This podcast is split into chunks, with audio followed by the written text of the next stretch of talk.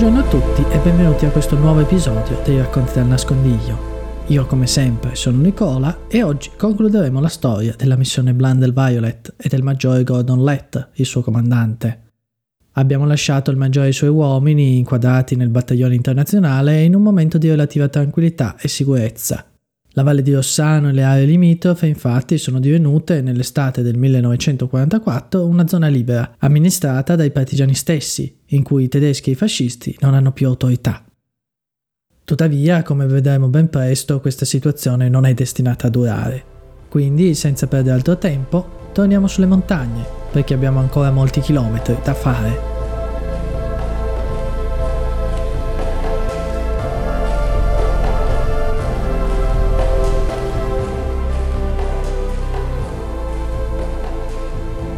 Ben presto la quiete della Valle di Rossano, amministrata dalla sua capitale di chiesa, da Lette e dal suo battaglione internazionale, fu bruscamente interrotta. L'offensiva alleata a sud aveva raggiunto l'Arno, ma ormai stava perdendo spinta e i tedeschi avevano approntato le loro difese sulla linea gotica. Il nemico lanciò quindi la sua prima campagna di rastrellamenti autunnali. La priorità era sgombrare proprio le retrovie della gotica per evitare che i rifornimenti al fronte finissero intralciati e a ovest la gotica arrivava al Tirreno tra la Spezia e Massa. La valle di Rossano, quindi, sfortunatamente, si trovò proprio in una di queste zone che divennero importanti per il comando tedesco e su cui si abbatté la furia nazifascista. Il 3 agosto Lett fu svegliato dai suoi, si sentiva sparare dalla direzione del borgo di Pontremoli. I partigiani furono rapidamente costretti alla ritirata dal nemico, che impiegava mitragliatrici pesanti e mortai, Lett decise quindi di spostare i suoi uomini sulle pendici del Monte Gottero, in una posizione più favorevole per respingere un eventuale attacco. Ordinò anche agli uomini della A-Force e della Blundell di raggiungerlo. Insieme a Falco, un giovane corriere appena diciannovenne, Lett si diresse in cima alla cresta che dominava la valle di Zeri. Da quella posizione scorsero alte colonne di fumo che si alzarono dalla vallata.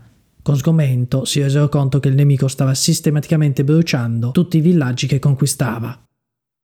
Con il rumore di mitragliatrici sempre più vicino e i primi colpi di mortaio che cominciarono a cadere vicino alla loro posizione, i due tornarono indietro, incappando in una colonna di partigiani che li informarono che ormai tutto era perduto e che loro stavano scappando verso il monte Picchiara, da dove speravano di poter sgusciare via dall'aria. Il villaggio di Zeri fu interamente dato alle fiamme e il nemico iniziò a martellare con l'artiglieria proprio il monte Picchiara, eliminando ogni resistenza. Letta e Falco raggiunsero Delano, dove si trovavano Beretta e i suoi. Qui trovarono soltanto Guglielmo Beretta e uno dei suoi ufficiali. Il resto della brigata era già stata fatta evacuare. La catena di comando con il comando unico si era spezzata. Fontana aveva lasciato dei messaggi, ma era evidente che ogni capo partigiano doveva valutare da sé quale fosse il miglior modo di agire. Letta decise quindi che la battaglia era ormai perduta e non aveva senso sprecare le vite dei suoi. Il piano era ritirarsi sul Gottero e quindi, durante la notte, passare sull'alto versante del monte, abbandonando quindi la valle, nella speranza, ovviamente, che non ci fossero nemici anche da quel lato. Intanto il nemico si era lanciato all'assalto della sommità del Monte Picchiara. Qui gli azionisti si erano trincerati e opposero una disperata resistenza. Let riferisce che continuarono a sparare finché non furono quasi del tutto accerchiati e a quel punto si sganciarono, ma dovettero comunque lasciare sul campo una gran quantità di armi e provviste che avevano accumulato nei mesi precedenti. La brigata internazionale, sulle pendici del Monte Gottero, aspettava nervosamente che fosse il suo turno. Let con Beretta riuscì a raggiungere i suoi uomini e vi trovò anche Fontana e alcuni altri partigiani che provenivano dal Picchiara e altre zone della valle. Fu deciso che si sarebbero spostati con il favore delle tenebre sulla sommità del monte e avrebbero atteso lì l'alba per vedere gli sviluppi. Gli uomini, stanchi e demoralizzati, si misero lentamente in marcia. La notte, tuttavia, rivelò anche la portata della devastazione che il nemico aveva inflitto nella zona. Centinaia di fuochi erano ora visibili tutt'attorno, le fiamme applicate alle case, alle stalle, alle chiese, alle fattorie. Alle dieci di sera la colonna raggiunse una cappella che sorgeva sulla sommità del passo del Gottero e fu dato ordine di fermarsi. Le loro forze ammontarono a 45 uomini, la maggior parte appartenenti al battaglione internazionale, ma altri erano azionisti o comunisti. In questa notte di disperazione, Let fu raggiunto da cinque uomini del suo battaglione, sfuggiti all'arrestellamento di Chiesa. Questi gli portarono altre cattive notizie. Il nemico si era accanito sul villaggio e la loro piccola capitale era caduta, il palazzo degli schiavi dato alle fiamme. Alle prime luci di un'alba che non prometteva nulla di buono, Fontana radunò gli uomini e inviò Beretta in avanscoperta per capire che direzione prendere. L'azionista tornò con buone notizie. La brigata Garibaldi 100 Croci, al comando di Ricchetto, Federico Salvestri, un ex carabiniere, era riuscita non solo a respingere l'assalto dei rastellatori, una colonna di militi fascisti della Guardia Nazionale Repubblicana, ma addirittura, infliggendo pesanti perdite, a ricacciarli indietro, fino a Borgo Taro. Grazie a questa azione, che aveva evitato che il monte diventasse una trappola per i partigiani, gli uomini di Lett e gli altri discesero dal passo, disperdendosi poi tra i villaggi sull'alto versante. Il comando unico, scampato per miracolo, si ricostituì piuttosto rapidamente nel villaggio di Buzzò, ospiti di un partigiano locale, la cui moglie, secondo Lett, era in grado di cucinare le migliori uova in camicia del mondo. E se lo dice un inglese, noi ci fidiamo. Il nemico, evidentemente soddisfatto delle sue azioni, non inseguì i fuggiaschi. Nelle settimane successive i rifugiati giunsero da ogni angolo delle valli limitrofe. I Beretta e Richetto li accolsero, riorganizzando le forze partigiane.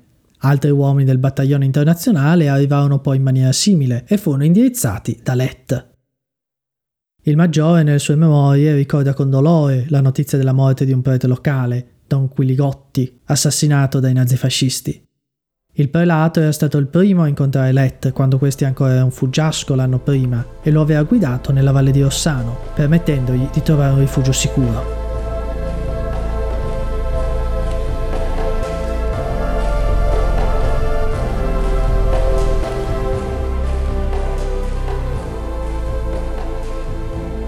Fu solo ai primi di settembre che il comando unico e Fontana si poté spostare di nuovo a Torpiana e la brigata internazionale tornò nella valle di Ossano. Lo spettacolo a cui assistettero, marciando attraverso gli scheletri bruciati dei villaggi, fu impressionante. La loro vecchia base, chiesa, era stata rasa al suolo e soltanto la chiesa era stata risparmiata. Del palazzo degli schiavi non restavano che le quattro mura. La casa in cui il maggiore era stato accolto mesi prima era ridotta anche lei a un mucchio di cenere. Led però racconta che, anche se c'era chi accusava i partigiani di aver causato la reazione brutale del nemico, la maggior parte degli abitanti della valle si riconobbe ancora di più nella causa della resistenza. La missione riuscì a rimettersi in contatto con la base a sud e la A-Force riuscì perfino ad organizzare la fuga di alcuni prigionieri di guerra oltre le linee nemiche. Lett inoltre chiese e ottenne l'invio di un medico per fugare le paure di una possibile epidemia di tifo, che per fortuna non si scatenò. In ottobre poi ci fu un altro rastrellamento di dimensioni minori rispetto al precedente, ma che portò comunque la sua dose di lutti. Tuttavia, ottobre portò con sé anche nuove reclute. Dani infatti inviava tutti i prigionieri di guerra a Let, che poté rimpinguare così le sue forze. Arrivarono anche i lanci e con essi si poté passare al contrattacco. I partigiani assaltarono le pattuglie nemiche e le guarnigioni isolate, le bande tornarono ad essere una spina nel fianco per il nemico, dalla valle di Rossano fino al litorale Ligure, e Fontana riuscì, anche se con qualche difficoltà, a esercitare il suo ruolo di comandante unico. Ai primi di novembre Let ricevette una visita piuttosto inaspettata. Il tenente Gambarotta si presentò infatti al comando con una lettera di credenziale dell'SOE. Come ulteriore prova della sua buona fede, l'ufficiale produsse una bottiglia di whisky con i complimenti del maggiore McIntosh dal quartier generale di Firenze. Gambarotta portava al maggiore 100.000 lire in contanti per aiutarlo nella sua missione e sostò fino al giorno successivo, permettendo così a Lett di scrivere un rapporto dettagliato della sua situazione, che il tenente prese con sé e portò alla base. La preoccupazione principale per Lett rimase in questo periodo la qualità dei lanci di materiale. Una volta, si lamenta, gli furono consegnate patate secche, ovvero praticamente l'unico cibo a parte le castagne di cui già disponevano, e un carico di fucili piuttosto desueti, visto che recavano sul calcio la data 1890. Benché la scoperta di questo singolare carico avesse risollevato notevolmente il morale della truppa, con tutti i frizzi e i lazzi del caso, il maggiore fece presente al quartier generale che potevano fare a meno di mandargli roba del genere solo per far numero. Quello di cui invece non si poteva lamentare era la qualità di nuove reclute per il battaglione internazionale. Francesi, olandesi e belgi che disertavano dalle navi del porto di Genova. russi, jugoslavi e polacchi che invece sfuggivano all'organizzazione TOT, dove venivano usati come manodopera coatta. La banda del Maggiore però non fu l'unica a crescere di numero e presto le vecchie rivalità politiche tornarono ad affiorare. Let, che non aveva minimamente cambiato la sua opinione riguardo a come condurre la lotta di liberazione, si trovò presto ai ferri corti con altri comandanti della zona e dalle sue memorie sembra lasciare trasparire che ci fossero degli attriti anche con il CLN Spezzino. Particolarmente indigesto gli fu l'ordine che ogni formazione si dovesse dotare di un commissario politico. Come sappiamo, questa fu una misura presa dal CLNAI e dal CVL per cercare di educare le forze partigiane alla vita politica ed estirpare eventuali retaggi fascisti. La figura del commissario inoltre si occupava anche di mantenere i rapporti tra le bande e la popolazione civile. Appare evidente però dalle sue memorie che Let visse questa evoluzione della lotta partigiana come qualcosa di profondamente negativo. Per lui infatti la resistenza restava un affare strettamente militare.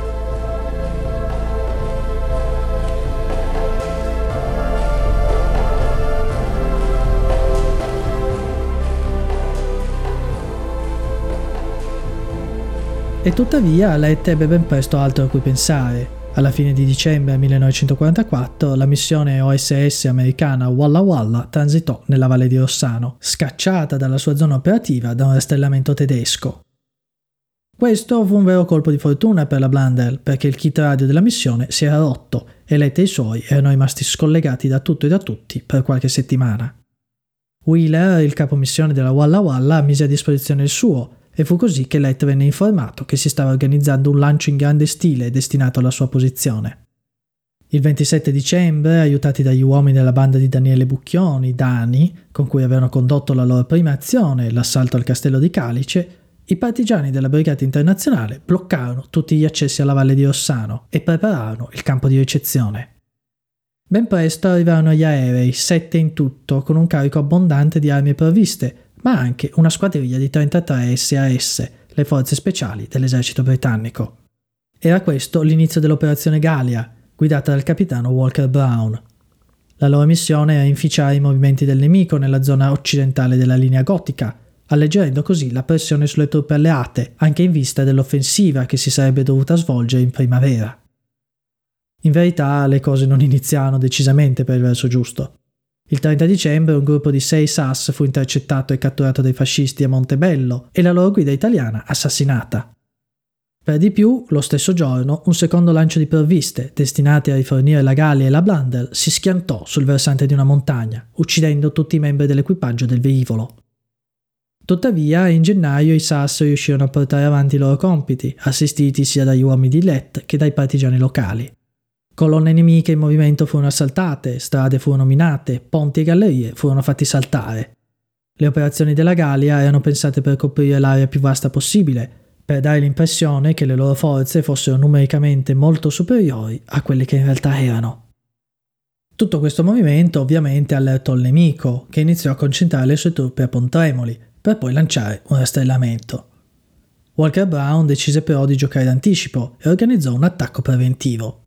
I suoi uomini, insieme ai partigiani, avrebbero attaccato il nemico sulla strada per Pontremoli, mentre altri due gruppi di partigiani avrebbero attaccato Aulla e Borgo Val di Taro nello stesso momento. L'attacco scattò la notte del 19 gennaio e fu inizialmente un grande successo. Le forze tedesche caddero nell'imboscata preparata sulla strada dalle SAS e i partigiani, ma questi furono costretti a ripiegare perché il nemico inviò tempestivamente rinforzi.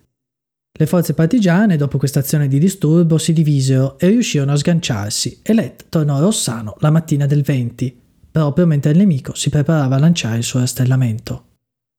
Il maggiore portò i suoi uomini e alcuni membri delle SAS sulle pendici del Monte Pecchiara, portandosi in posizione sopraelevata rispetto al nemico.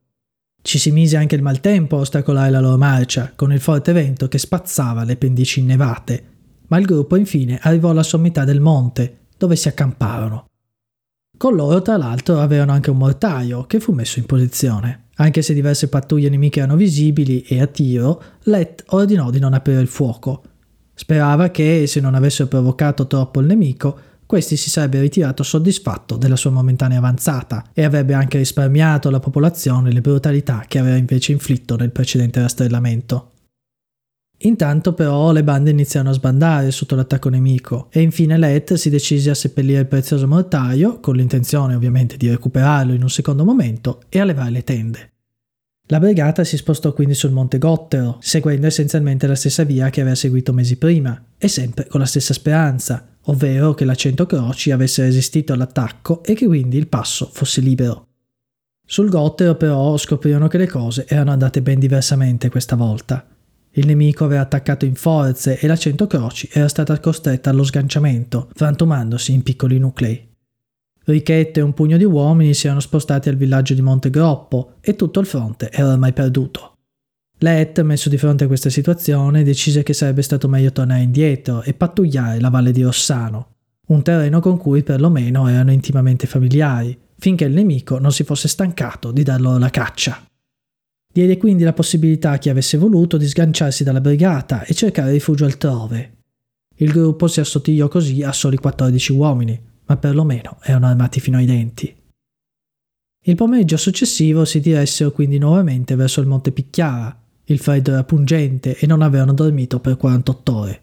Fortunatamente, grazie alle indicazioni di un abitante del posto, trovarono una cascina abbandonata dove poter riposare.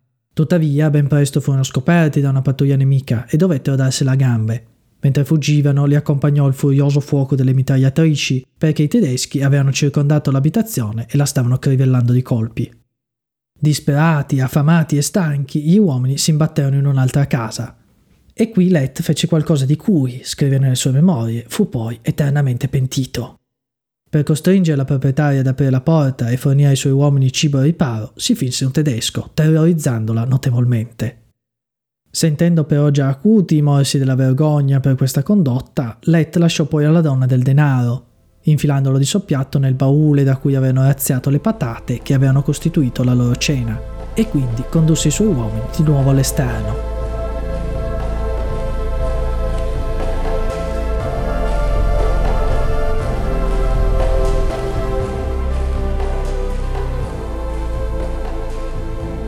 Allo spuntare del giorno il gruppetto si nascose in una macchia di arbusti sempreverdi per riposare e aspettare la notte. Purtroppo la loro presenza fu notata da una donna di passaggio e Let, che ormai non si fidava più di niente e di nessuno, decise di evacuare anche questo nascondiglio. Gli uomini guardarono un fiumiciattolo e raggiunsero una foresta di pini. Da questa posizione poterono assistere alla battaglia che si scatenò alle loro spalle. Cominciò con un bombardamento di mortai che fece saltare in aria molti degli innocenti arbusti che avevano dato loro riparo. Mentre il bombardamento procedeva, la macchia fu circondata da soldati in uniforme che avanzavano nella neve, sempre più vicini, mitragliando selvaggiamente la vegetazione. Al calare della notte la battaglia volse al termine e gli assalitori si ritirarono dalla scena, avendo perfino subito una perdita causata dal loro stesso fuoco incrociato. Risollevati dallo spettacolo, gli uomini di Let si misero in marcia durante la notte, guidati da un partigiano locale, che li condusse dopo alcuni giorni al suo villaggio natale, Sero, dove sostarono nella sua casa. Dovettero però ben presto abbandonare anche questo villaggio, che fu vittima tra l'altro di brutali rappresaglie da parte del nemico, frustrato perché i partigiani erano riusciti nuovamente a sfuggirgli. Infine, dopo altre marce e altre fughe per un soffio, Let riuscì a ricongiungersi con Dani Bucchioni sulla via per Calice. Finalmente, protetti dai suoi uomini, il maggiore e i suoi riuscirono a dormire per una notte intera. Il giorno seguente, Let decise che era ora di tornare nella valle di Rossano, la sua zona operativa. Il nemico si era ormai ritirato, soddisfatto dai danni inferti ai partigiani, e il gruppetto del maggiore poté godere dell'accoglienza calorosa dei locali durante la sua marcia, che fornirono vino e formaggio per rifocillarli. Gli uomini seguirono le pendici dei monti a nord-ovest del villaggio di Montereggio fino all'imboccatura della valle. Da quel punto poterono vedere il campo di ricezione in cui erano arrivati i SAS qualche settimana prima. Let poté così ricongiungersi ai suoi partigiani, almeno a quelli scampati dalle violenze nemiche, e quella serata fu passata in allegria tra canti e balli. Nei giorni successivi le formazioni iniziarono a ricomporsi. Gli uomini del battaglione internazionale uscirono dai loro nascondigli e il colonnello Fontana, comandante unico, si rifece vivo, anche lui scampato alla cattura.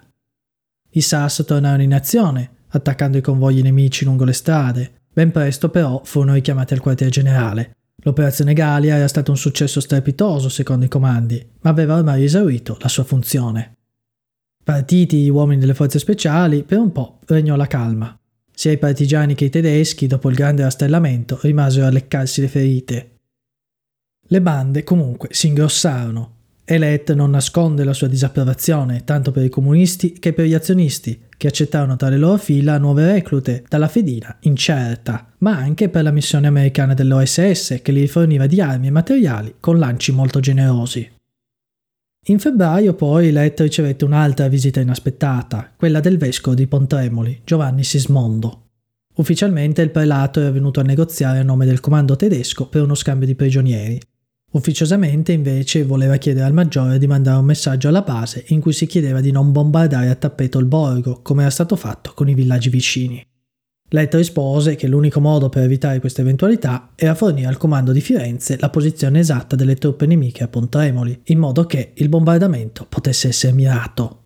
Il vescovo rispose che non poteva fornire un'informazione del genere, non poteva, dopo tutto come cristiano, aiutare nell'uccisione di altri esseri umani. I due si separarono in termini amichevoli, anche se Let era senza dubbio deluso per il nulla di fatto. Tuttavia, il giorno successivo, uno dei suoi uomini, originario di Pontremoli, consegnò a Let un plico di carte. Il maggiore, con grande sorpresa, scoprì che questo conteneva la posizione di tutte le unità tedesche dislocate nel borgo e perfino indicazioni sulle loro attività giornaliere. Quando gli chiese dove diamine lo avesse trovato, il partigiano rispose, come ricorda Let, sotto un albero, limitandosi a ghignargli in faccia. Le informazioni furono così trasmesse al comando di Firenze e in qualche modo attraversarono i vari gradini della catena di comando, arrivando all'aviazione, la quale poco dopo bombardò Pontremoli con precisione chirurgica, costringendo il nemico a spostare le sue truppe malconce dal borgo ai boschi circostanti. A metà marzo Let passò il confine ed entrò in territorio alleato. Non è del tutto chiaro come e perché fu maturata questa decisione. Nelle sue memorie, il maggiore afferma che fu una sua idea, perché voleva capire che ruolo dovesse avere la missione Blundell nell'imminente offensiva finale degli alleati.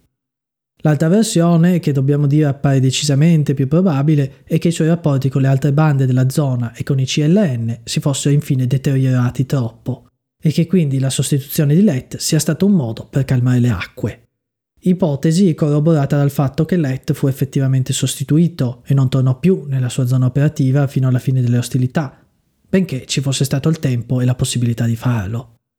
Al suo posto giunse il 7 marzo il maggiore Henderson, che gestì le ultime settimane della guerra con gran competenza, ricevendo un altro lancio di personale del SAS nei giorni finali delle ostilità. Let comunque continuò a ricoprire un ruolo di collegamento per la quinta armata alleata, era infatti con l'avanguardia quando questa entrò alla Spezia.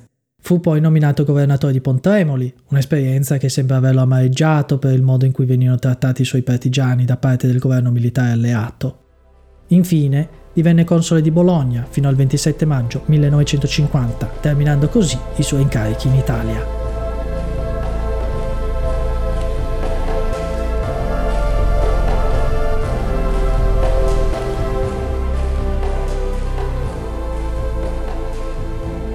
Finisce così il racconto della missione Blundell Violet, forse la missione che più di tutte le altre si avvicina all'effettiva esperienza della resistenza, come vissuta dai partigiani stessi. Letti infatti, prima di essere un capomissione dell'SOE, è a tutti gli effetti un capo partigiano. I suoi uomini non vengono paracadutati, sono reclutati tra gli ex prigionieri di guerra e gli abitanti della valle di Rossano. E Let rimase sempre profondamente legato alla valle in cui combatté, nel 1947 fece battezzare la figlia alla Spezia e si adoperò sempre perché i partigiani italiani ricevessero il riconoscimento che gli spettava, arrivando perfino a polemizzare col generale Montgomery sulle colonne del Times, quando il comandante britannico fece alcuni commenti sprezzanti sugli italiani. Ed è quindi forse ancora più sorprendente che sia proprio Let, l'agente di collegamento che, forse più di qualsiasi altro, sembra non capire la resistenza italiana inglese nel senso più stereotipato del termine, Let rimase sempre impuntato sul fatto che la resistenza fosse un fatto puramente militare, rifiutandosi di abbracciarne la complessità e la inerente natura politica. Le divisioni politiche furono per Let sintomo di immaturità e inefficienza, invece che il normale risultato di un faticoso ritorno all'autonomia da parte degli italiani, dopo vent'anni di regime. Ad ogni modo, al di là di queste considerazioni, resta la straordinaria avventura del maggiore Lette e dei suoi, così intrecciata con la resistenza, e soprattutto il suo lascito, portato avanti anche dal figlio, che dirige la fondazione in onore del padre. Io quindi anche questa settimana vi saluto, spero che questo racconto vi sia piaciuto e vi do appuntamento alla prossima settimana, quando resteremo sempre in Liguria per raccontare la storia della missione Clover, che operò praticamente accanto alla Blundell e proprio per questo rappresenta un confronto interessante, soprattutto per il differente approccio del suo capomissione, il tenente colonnello Macmullen, nei confronti della politica nella resistenza.